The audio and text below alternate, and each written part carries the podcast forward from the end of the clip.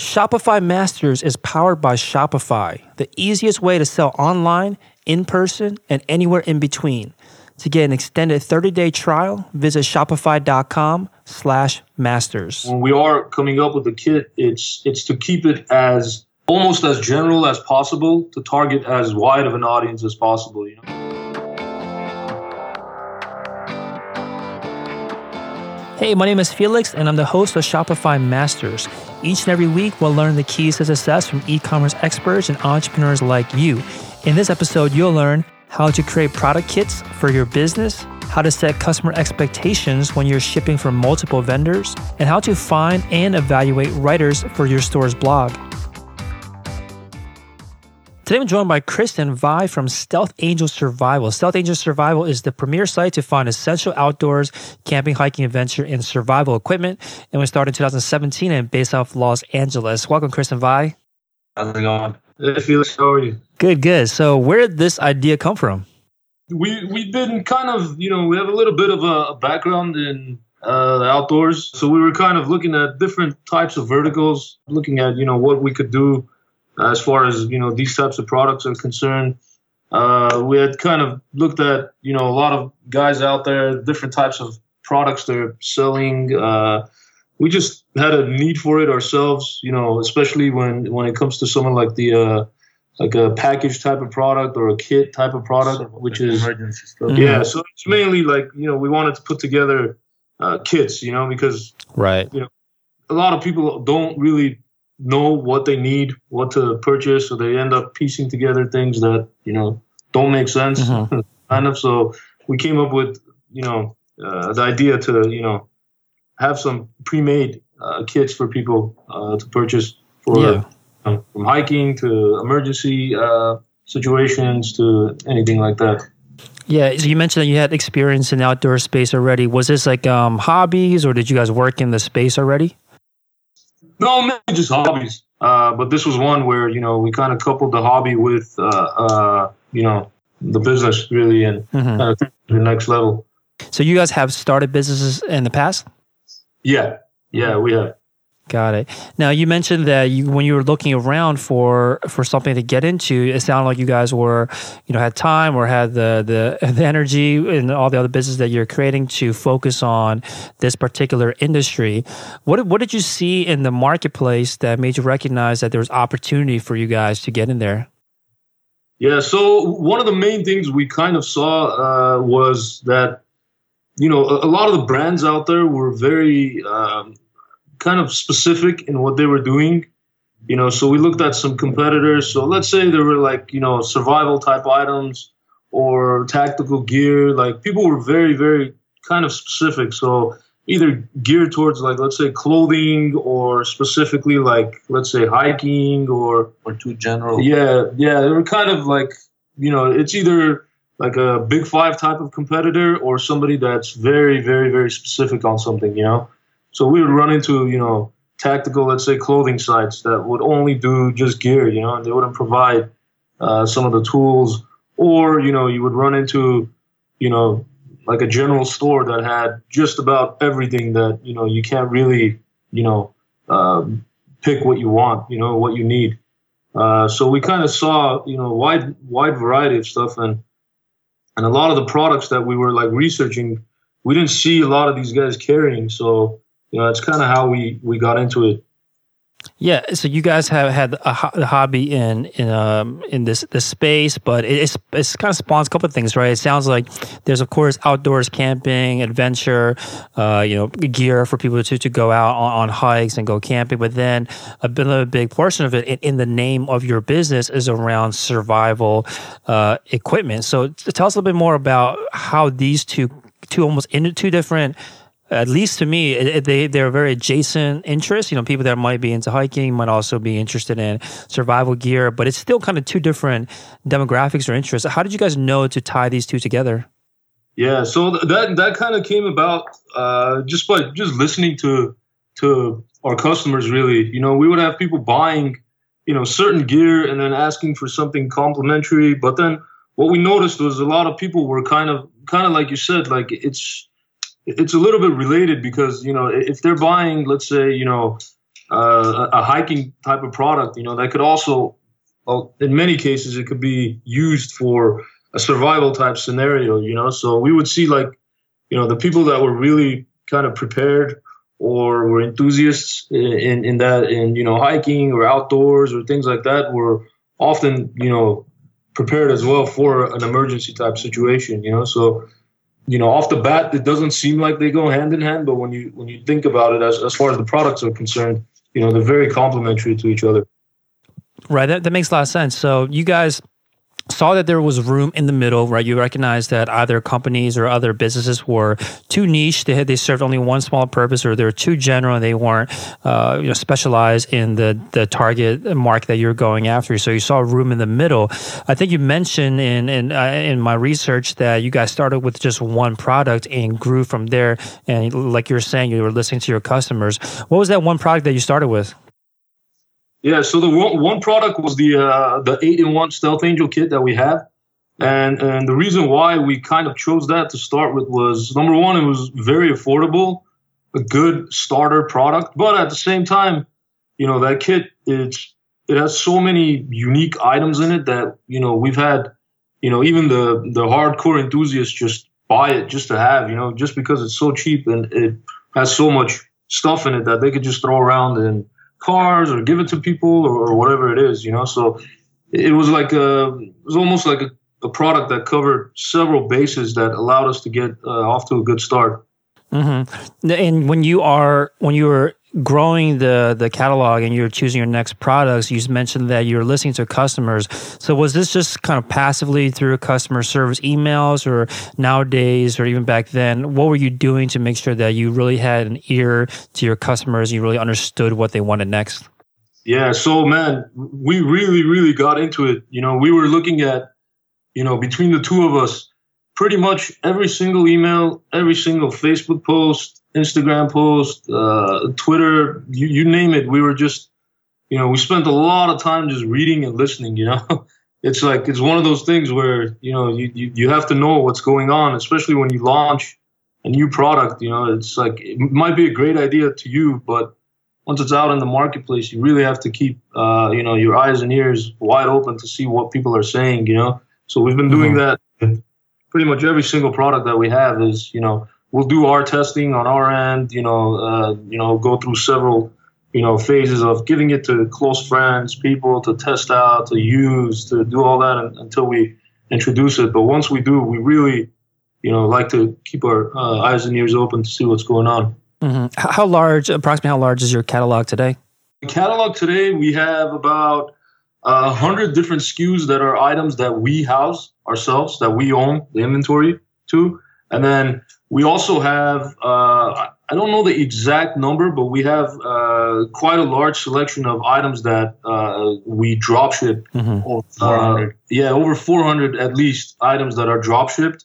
Uh, and, and, that's using, you know, some of the Shopify uh, apps, you know, to link up with, you know, people in our space uh, to to basically offer their products as well and their SKUs as well. Yeah, I like how you complement your own products with dropship products, and to some degree, or to, like you're saying, dropshipping is uh, has even larger uh, or more SKUs in your in your entire catalog.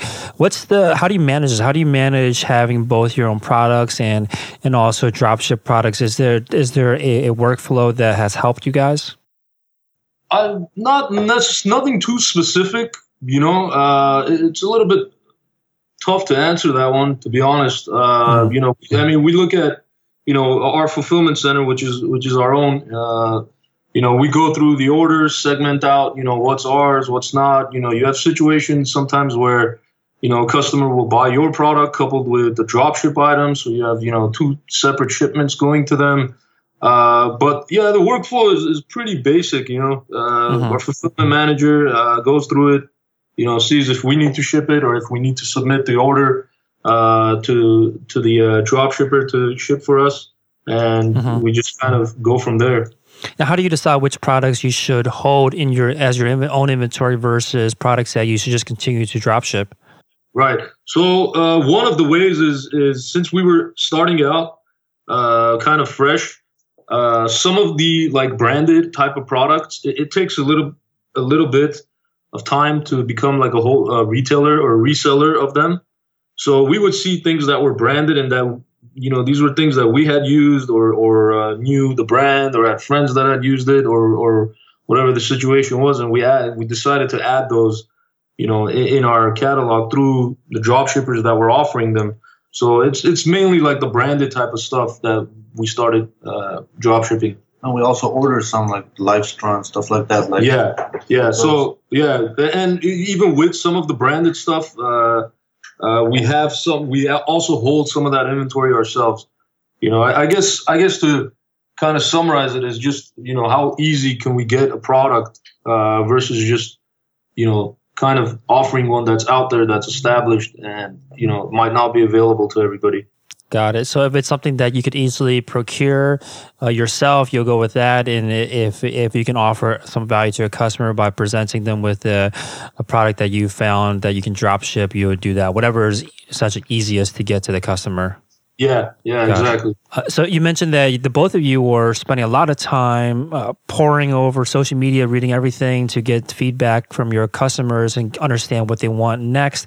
You know, you, but you, you can't take everyone's advice, right? Everyone has something that has an opinion, and you just won't be able to to act on everyone's uh, thoughts on what you should include in your site. So how do you decide the kind of priority of what you should rank high in terms of a product that someone is mentioning versus something that you might, you know, kind of throw into the backlog and, and come back to later? Yeah, that's um, it's kind of I don't know coming a little bit from that space. I guess I guess part of it is just intuition, like just thinking, you know, you know, would I buy this? You know, if, if somebody's talking about it, like, does it make sense? Is it a good fit for us? Uh, you know, where you know, can we develop something like this? Can we brand out something like this, or are we just going to be, you know, kind of chasing our tails with, you know, a random product that doesn't really, you know, just mm-hmm. you know have that ring to it. You know, right? It's uh, yeah, I'd say a lot of it is just kind of just knowing the space a little bit and just you know mm-hmm. hearing from consumers and knowing what type of consumers we have to say, hey, I think we could sell this versus yeah, I don't know if this one would fly. You know. Yeah. Have you ever been surprised by something that someone uh, that you, you heard of a customers asking for and then you never even considered adding it to your, your catalog? So I'm assuming since you're, you're in the space and you are, uh, you know, selling these kind of products, you must see a lot or must at least have an idea of all the possible, possible things you can add to your store. But ever, has there, anyone ever made a suggestion that you guys were like, wow, I never thought about adding that. And then it was actually successful? No, I don't think so, man. No, mm-hmm. really yeah, that makes sense. That you probably already kind of have an idea of the entire catalog, but obviously you want to be selective and and uh, and go with what customers are actually demanding. Yeah, well, some some of the stuff I'll tell you is you know th- there have been certain suggestions on products that you know we've wanted to add, but we've just had limitations in doing so. Mm-hmm. Just based on you know the type of marketing we do and things like that. You know, for example, you know we have a big community of people that want you know like everything from like collector knives to like switchblade type of items and things like that. And we just, you know, uh, we haven't added it to the site uh, just because of you know the different avenues of our uh, marketing spend and and where we you know buy media and all that uh, kind of frown upon certain things like that. You know, so we've stayed away from that just to not get caught up in you know accounts being banned or advertisers mm-hmm. being banned and things like that. But yeah. Right. That makes sense. Now, you you, you guys have, uh, you, like we mentioned, you, your own inventory. You also do drop shipping. And I think other entrepreneurs out there that even might just do solely drop shipping, they will have, like you mentioned, you'll have shipments coming from different vendors, right? People that are shipping from your, in your case, your warehouse versus uh, the, the drop shipper shipping the, the product from there. Now, how do you communicate this to, to customers to set their expectations when there are different shipping times and they might might in their head imagine that it's all coming from the same business, but it's being dropshipped in one case versus coming straight from your your warehouse. Do you have to communicate this? You, have you found a good way to communicate this to your customers? The one way we do it is uh, just through like the email confirmations when we can. Now that we can't always do that, uh, but you know that's that's the best way we do it. Uh, and you know if it's a certain dropship item or if we know that an item is going to be really delayed because of the dropship program or, or or something, a scenario like that, you know, we'll give them a heads up. hmm Uh, but yeah, really, we haven't found a great way, I would say, to do that. Do you find that customers typically uh, care, or do you, is that is that has it been an issue? It hasn't been too much of an issue. Uh, but yeah, sometimes they do actually. You know, if, if people are, you, you know, listeners are are looking to do this, sometimes people do just because you know when you, let's say you upload a tracking number, you know, they, they get an item and you know only part of it is delivered. Mhm. You know, a customer will, will think you know there's an error and and you know they'll contact you saying, hey, you know, the tracking shows delivered, but I only got half my order, Right. or something along those lines.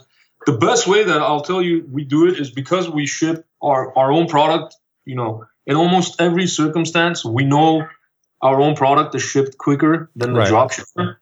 Uh, what we'll do is actually when we print the, our uh, um, uh, uh, like the shipping label, the insert, uh, we'll we'll notify them in that Mhm. insert. You know, so we'll stamp that that uh, that that shipping label inside the uh, package, and we'll say, you know, this item will be shipped to you separately, or it's coming separately, or something along those lines. So at least we kind of know that when if they get our product first, which is most cases, when they open it up, they'll see, you know, the uh, the insert, and they'll say, hey, you know, this part of the order was shipped separately, should get to you pretty quickly.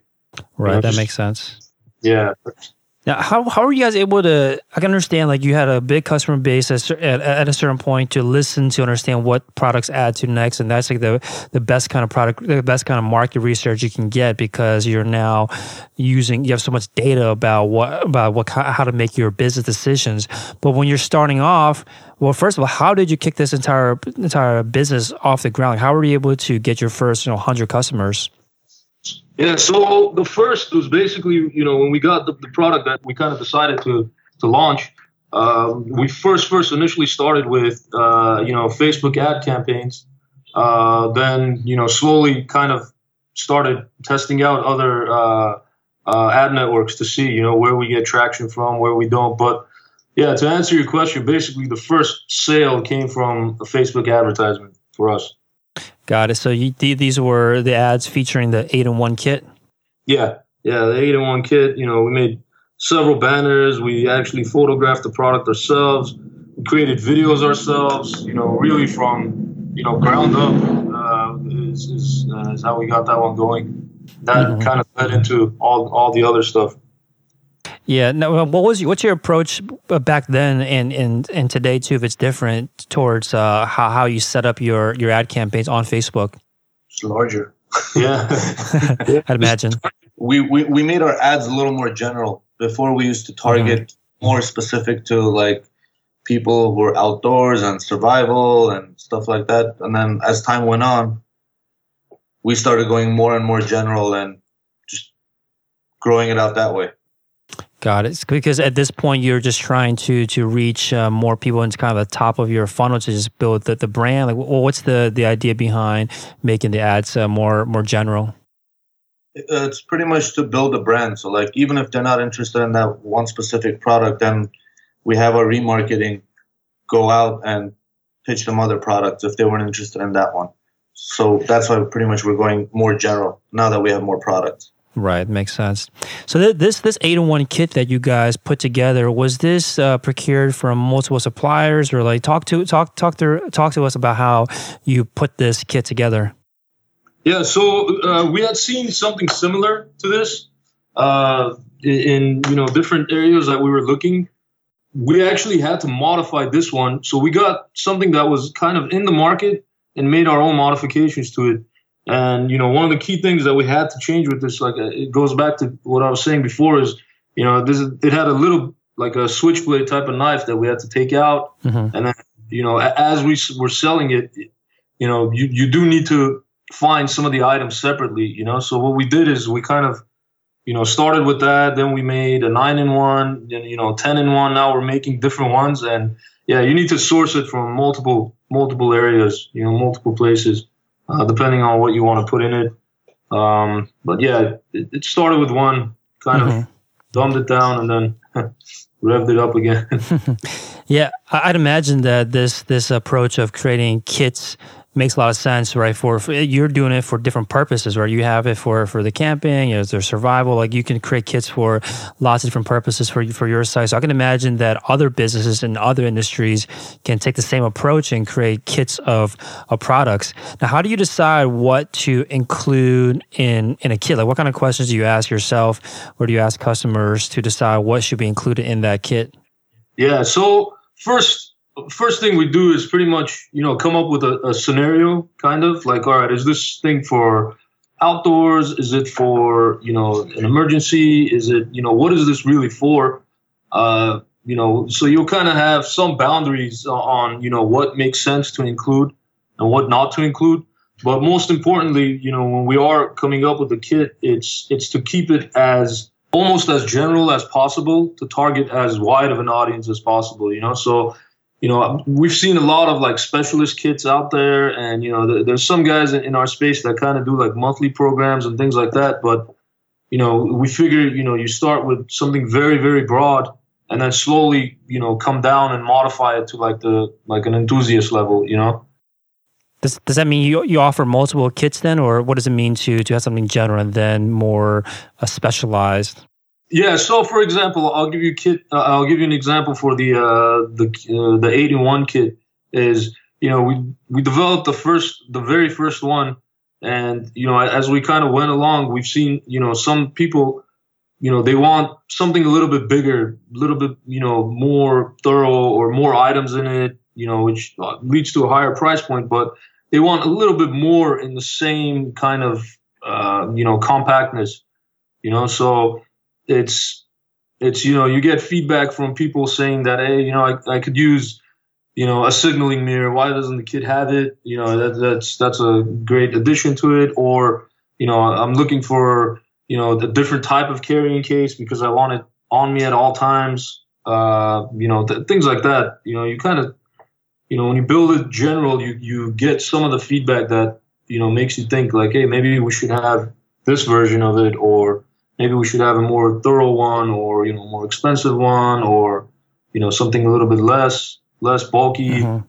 You know yeah Right. So I'm, I'm not sure exactly in, in the case in your industry. Uh, in other in other, other industries, other categories, it often seems like um, the, the the highly advanced uh, people that are in the space, highly advanced customers, typically stay away from kits and they, they want to kind of pick and choose and specialize and, and, and, and make their own choices. Do you find the case? Uh, do you find this is similar in in your business where it is more attractive towards towards beginners, like these kits, versus uh, the more I guess advanced uh, expert level kind of customers?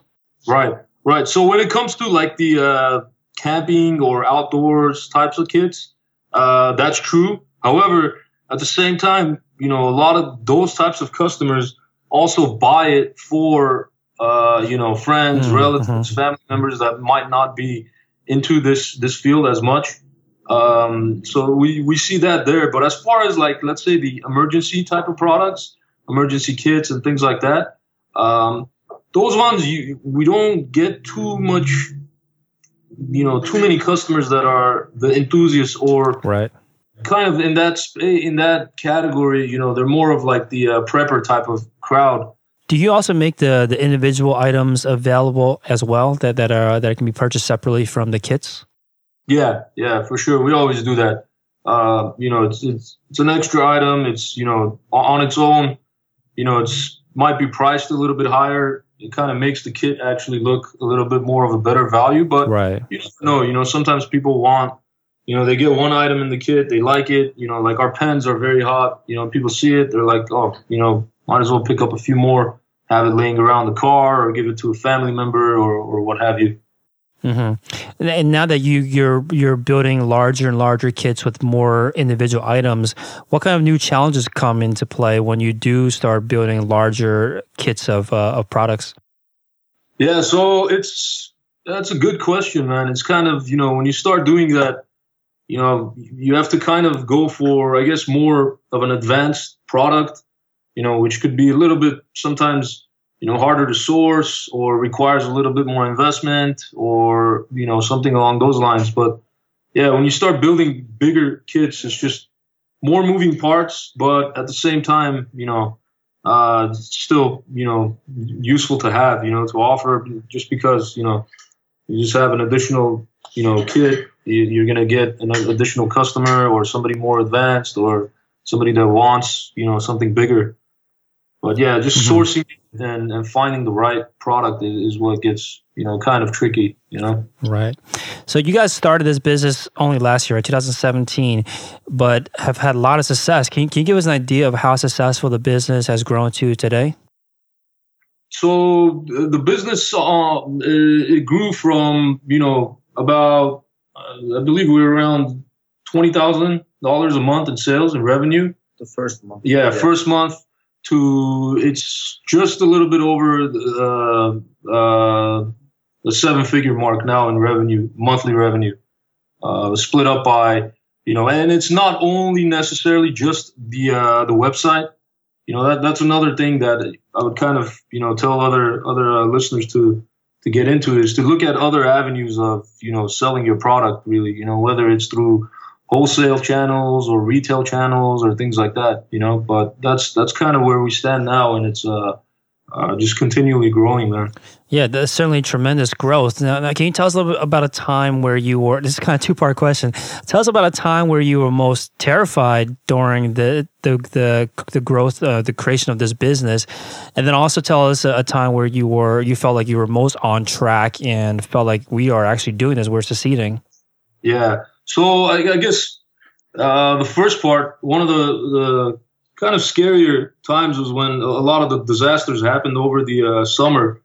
You know, we noticed a, uh, a, lot of you know uptick in orders. Uh, you know, people were kind of, you know, the, the the atmosphere or the environment around us was kind of like you know people were, you know, coming to the site almost I wouldn't say to be saved, but to you know kind of stock up on things and be prepared for you know the next hurricane that was coming. And it was, then this was like back to back to back. You had you know natural disasters, so that was a little bit scary in that you know it's almost as if you kind of take somebody's you know mind off of off of uh, being prepared by offering these types of products.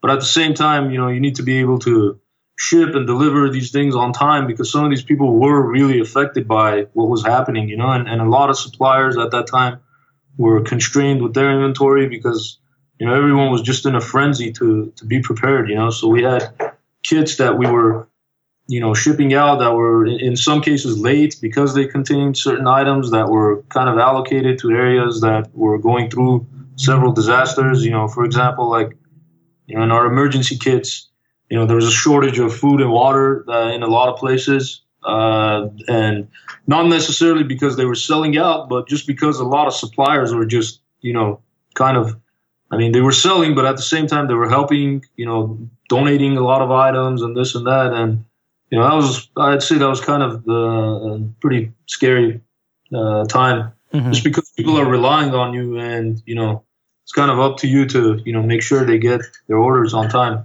you know? Right. And what about a time where you guys felt like you got you had the I think as an entrepreneur you're always feeling like you you're barely holding on but what what has been the time where you felt like things were going really well and you felt that that that taste of success for the first time?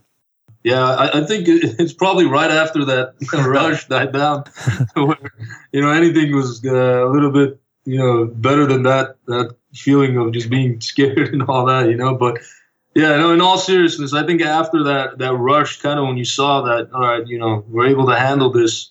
You know, we made out uh, with that situation in the in the best way possible. You know, didn't have too many complaints. You know, people were getting stuff on time. You know, we are getting a lot of testimonials and things like that. You know, of people you know that actually used it and it was beneficial. That kind of made us, you know, feel a lot more uh, solid about what we were doing. Mm-hmm. Now, this this uh, kicking off your business and, and churning out you know twenty thousand dollars of revenue in the first month is a goal that some people want to reach in you know a couple years. But you guys were able to do this in the first year. This was just straight up the, the back of Facebook ads and, and video advertising on Facebook.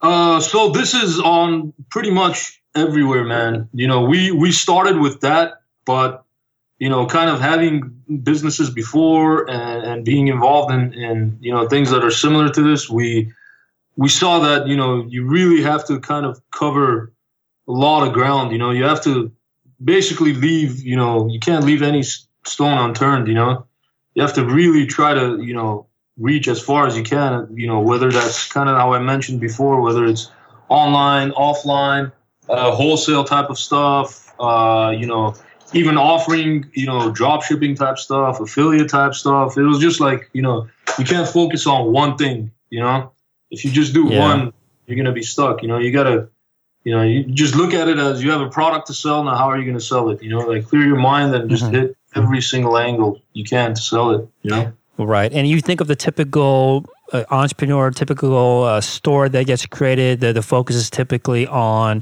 Instagram or running Facebook ads. Where do you think that you, you, if you could if you could make a suggestion, where do you think entrepreneurs should focus their attention on where there is opportunity for them to to market or get sales that you don't see as many people taking advantage of? Yeah, so you know those obviously are, are the main ones. Uh, you know, another thing to kind of look at that I, I think is you know, possibly a little bit difficult for some to do, but you know, it would be a lot of like the different search platforms that are always good. Uh, you know, especially when you're branding a product. Uh, you know, that's that's one thing that, that we see some people not really taking advantage of. You know, whether it's paid, whether it's natural search, whether it's you know different types of articles that you know are kind of more like soft selling type of stuff. You know, things that are you know not not necessarily just you know something that's very intuitive you know for somebody to do. You know you'd be surprised on what would bring in sales you know like a just a general you know everything from like consistent blog posts bring sales you know to you know email marketing obviously is another big one that that is uh, uh very useful. Uh, but yeah like just you know th- those types of sources are always always solid Mm-hmm. So you're talking about specifically like SEO for a search engine like Google, uh, and you're you're mentioning creating blog posts. Now, are these blog posts or the, the content that you're talking about, these articles, are they being written in house by you guys, or you guys working with contractors? Like, how do you build up? Because it sounds like something that takes a lot of time, right? You have to have someone that knows SEO. You have to you have to produce a lot of content. How are you able to to do this? Um, you know, with with a startup essentially. Yeah, so uh, some of it initially we were writing uh, some of these articles, uh, but yeah, eventually you know you kind of come up with the idea of of uh, what you want you know to cover, and we would outsource the writing. Uh, you know, give them you know specs on what we want to cover, what you know it should it should have, what it shouldn't have, and things like that, and just go back and forth with several different writers. You know, until you find one that you know you like their style, you like how they uh, speak or come off when when uh, you read an article by them. But yeah, it takes a lot of trial and error. Find something. Yeah. Now, do you find that the the outsourcing articles performed as well as the the work that you guys are putting out? Uh, yeah. Once we found the right the the correct writer, yeah, definitely did. Yeah. But yeah, in the beginning, not at all, man. Because they, you know, you, you have to kind of find somebody that you're on the same, you know, uh, you know, same page with, you know, so to speak. You know, you, would get, you know, a lot of outsourced writers that are not familiar with terminology that is not, you know, doesn't doesn't really resonate with the reader. Versus when you got somebody that kind of knows the space, or you know, even better if you could find, you know, an hobbyist, uh, an enthusiast, you know, even do some, you know, trades with them to write write stuff. You know, I know a lot of, you know, people starting out are you know, strapped for uh, money, you know, resources, you know, that could work. You know, offering, you know, barter type services. You know, they'll write an article, you give them a product, or you know, reviewers always contact us. We'll send them a product to get an article in exchange. You know, that works too. Yeah, and you know, a writer, an outsourced writer, you can find a bunch of them, and I think a lot of their, because they are writers, because they make their money this way. I think a lot of them they could potentially sometimes oversell or overpromise what they can deliver in terms of their expertise or uh, the, the quality of the articles. What do you do these days to to see through that, to cut through that, and really understand which writers are legitimate and which ones uh, you know you can pass on? Yeah, I guess it's kind of you know you test them out and, and see how the article sounds. You know, like it, it, what we found that does the best is you know you, you, you want to read something and you want to feel like someone is just you know just normally talking to you. You know, you don't want to you know, especially if that's the intent, like a blog post, you know, you don't want to sell somebody on it. You know, you just want to offer something to, you know, whether it's it's an existing customer or a potential customer, somebody to, you know, come onto your site and get something informational that they didn't have before without being overly sold, like you said, you know. So I guess it's just got to kind of read well, you know. It, it right. almost has to seem like you're talking to a friend versus a salesman. So do you, do you give them like a writing project or something? How do you how do you uh, make sure how do you find out if they are going to be a good fit, uh, good voice for your brand or not? Man, it's very very difficult. You really can't off the bat because you know, like you said, you know, some of these writers do it professionally.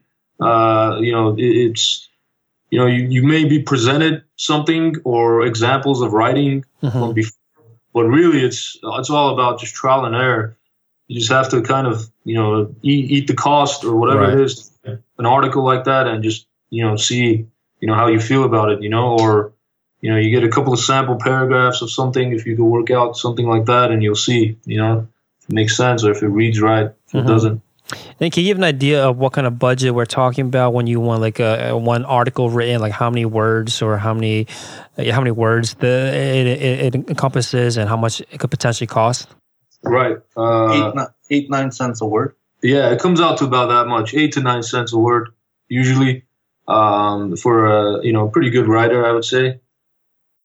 Got it. And where, where are you looking these days to to find uh, writers? Uh, we've tried several different sources, but I, I, think the one that we've had the most success with has been uh, Writer Access. It's a pretty good service. Uh, we've had you know pretty good results with with them so far. Yeah. Now, what kind of direction do do you give once you do have a writer that you want to work with, and you guys are ready to to to, to produce some content? Like, uh, what do you tell them? Like, what kind of brief or what kind of information do you give them to give them a start on on the content? Yeah. So you know, a, lot of ours is uh, of our posts and things like that. We kind of focus on you know the informational type of uh, articles versus you know like a story or something like that you know so it's it's pretty straightforward i would say because you're kind of you know kind of telling them you know hey this is you know let's say we want to talk about you know the items that you need to be prepared for an emergency you know what are some essentials you know you will do some research on our end if it's if it's something that's you know a little bit more serious. For example like for our emergency kit type items you know we, we will do research on you know, a FEMA website, you know, Red Cross, things like that to see, you know, what are some essentials. Because if you're really, you know, putting this out there, you know, you want it to have some use as well. You know, like uh, there's a lot of sites you'll see that it's just, you know, pumping out content that is kind of meaningless almost, you know. Mm-hmm. But you know, once you settle on a topic, you know, we'll do a little bit of research ourselves and just have, you know, the do's and don'ts and nothing too too specific once you find the right person, you know but yeah, if if if the person is not, you know, if you're testing somebody out and this and that, you know, the more specific you are with specs and and things like that, the better. But once you kind of have a working relationship with somebody, they already know your style, you know, your site and things like that, and it gets less and less uh, uh, time consuming to work with them. Mm-hmm. Makes sense. And yeah, I think you also mentioned that today, other than SEO, one of the the, the effective marketing channels for you is uh, through video advertising. Can you say a little bit more about this? Like, what what platforms are you you uh, buying video ads on? Yeah, so our, our main video advertising uh, we buy on is again Facebook and Instagram. Uh, I, I would say probably it's one of the more challenging things that that we're dealing with now. It's just it's really hard finding a good editor, a good uh, creator of content like that. You know, so that's that's probably I don't know. Looking at the different sources of uh, uh, you know marketing that we do, I would say that one's probably one of the harder ones, mm-hmm. just because it's really you know time consuming. You know, you have to try out different variations and and things like that. So it gets gets pretty difficult. You know, that's that's one where we do some help for sure.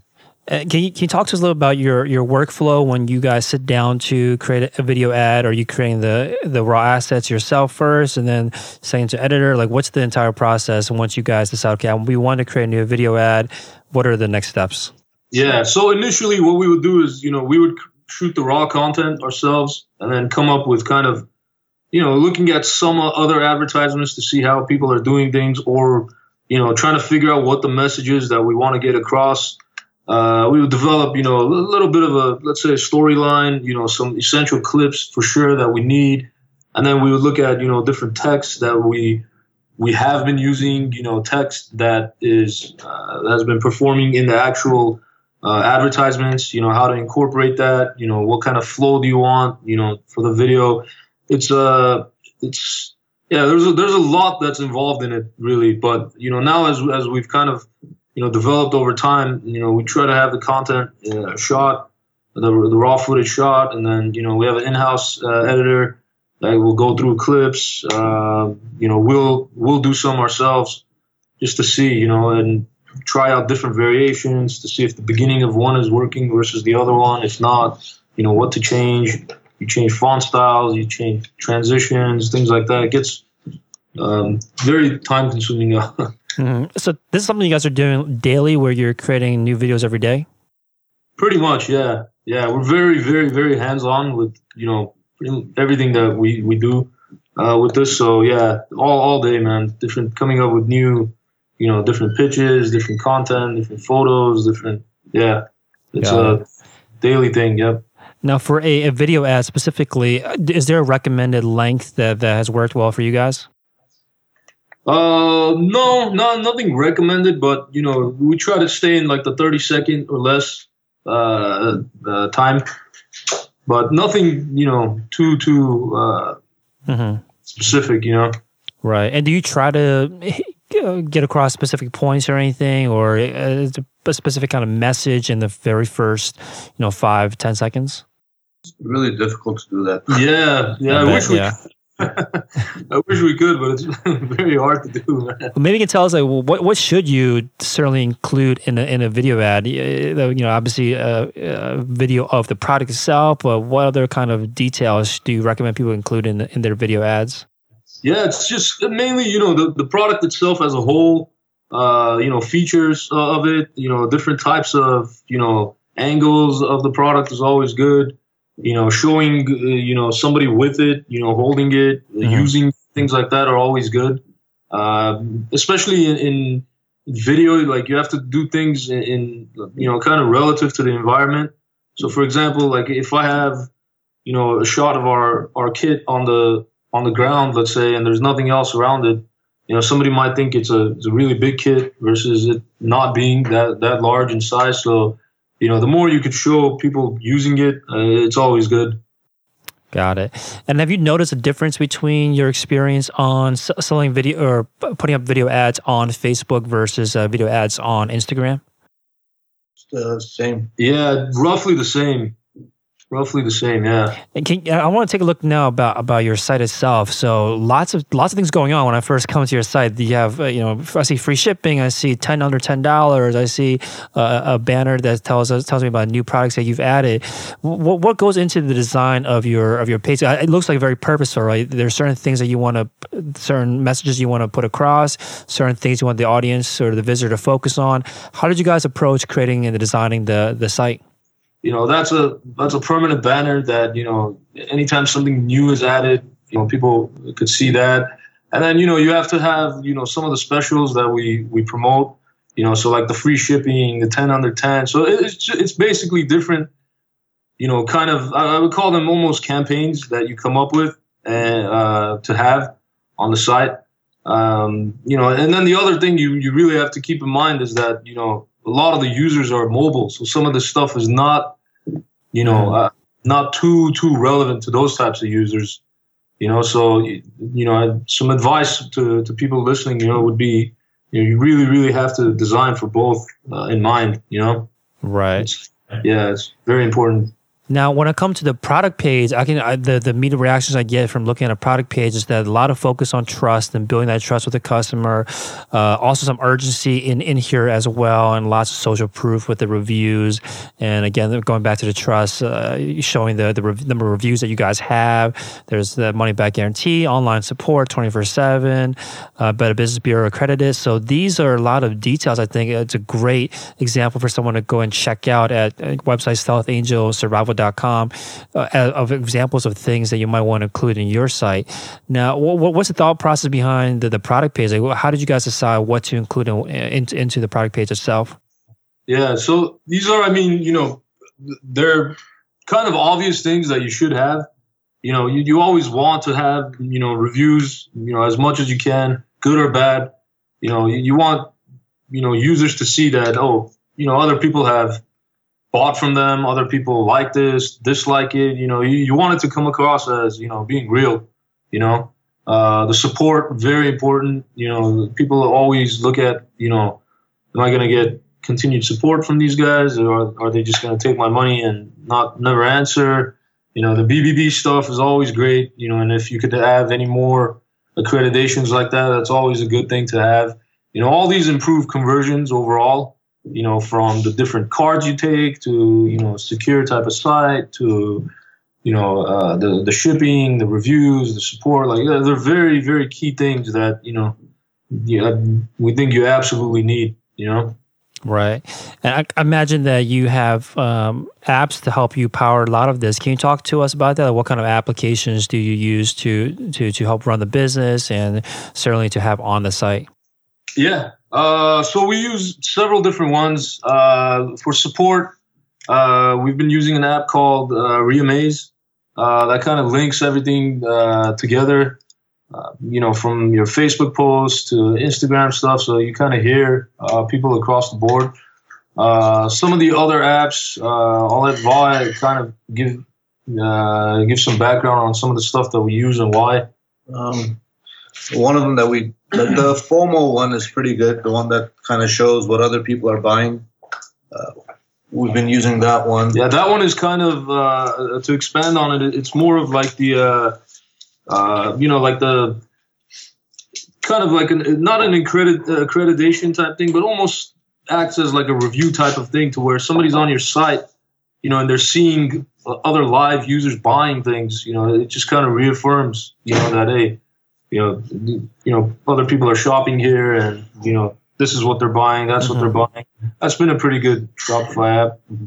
And for the the other app, we really don't use too many apps. That, that's probably one of the only third party apps that we actually have running on the site itself, other than the review. We use uh, stamped.io uh, for the actual review mm-hmm. instead of just Shopify's own review uh, plugin, which has more features. But other than that, we really don't use too many apps that run on the site itself.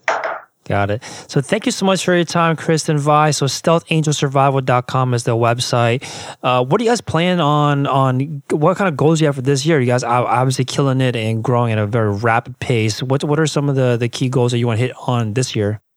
Yeah, so we you know, mainly, you know, it's adding new products, you know, new innovative type of products. Some of our, you know, growing out the brand a little bit with our own you know, proprietary products is, is one key area that we're focusing on, and then just kind of you know expansion into other uh, mediums. Really, you know, retail. You know, more of a, a wholesale angle. Uh, those are really the two key things that we want to get done this year.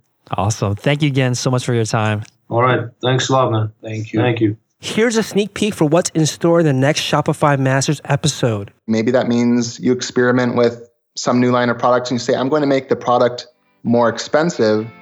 So that will offset the cost of that third free product. Thanks for listening to Shopify Masters, the e commerce marketing podcast for ambitious entrepreneurs. To start your store today, visit shopify.com slash masters to claim your extended 30 day free trial. Also, for this episode's show notes, head over to shopify.com slash blog.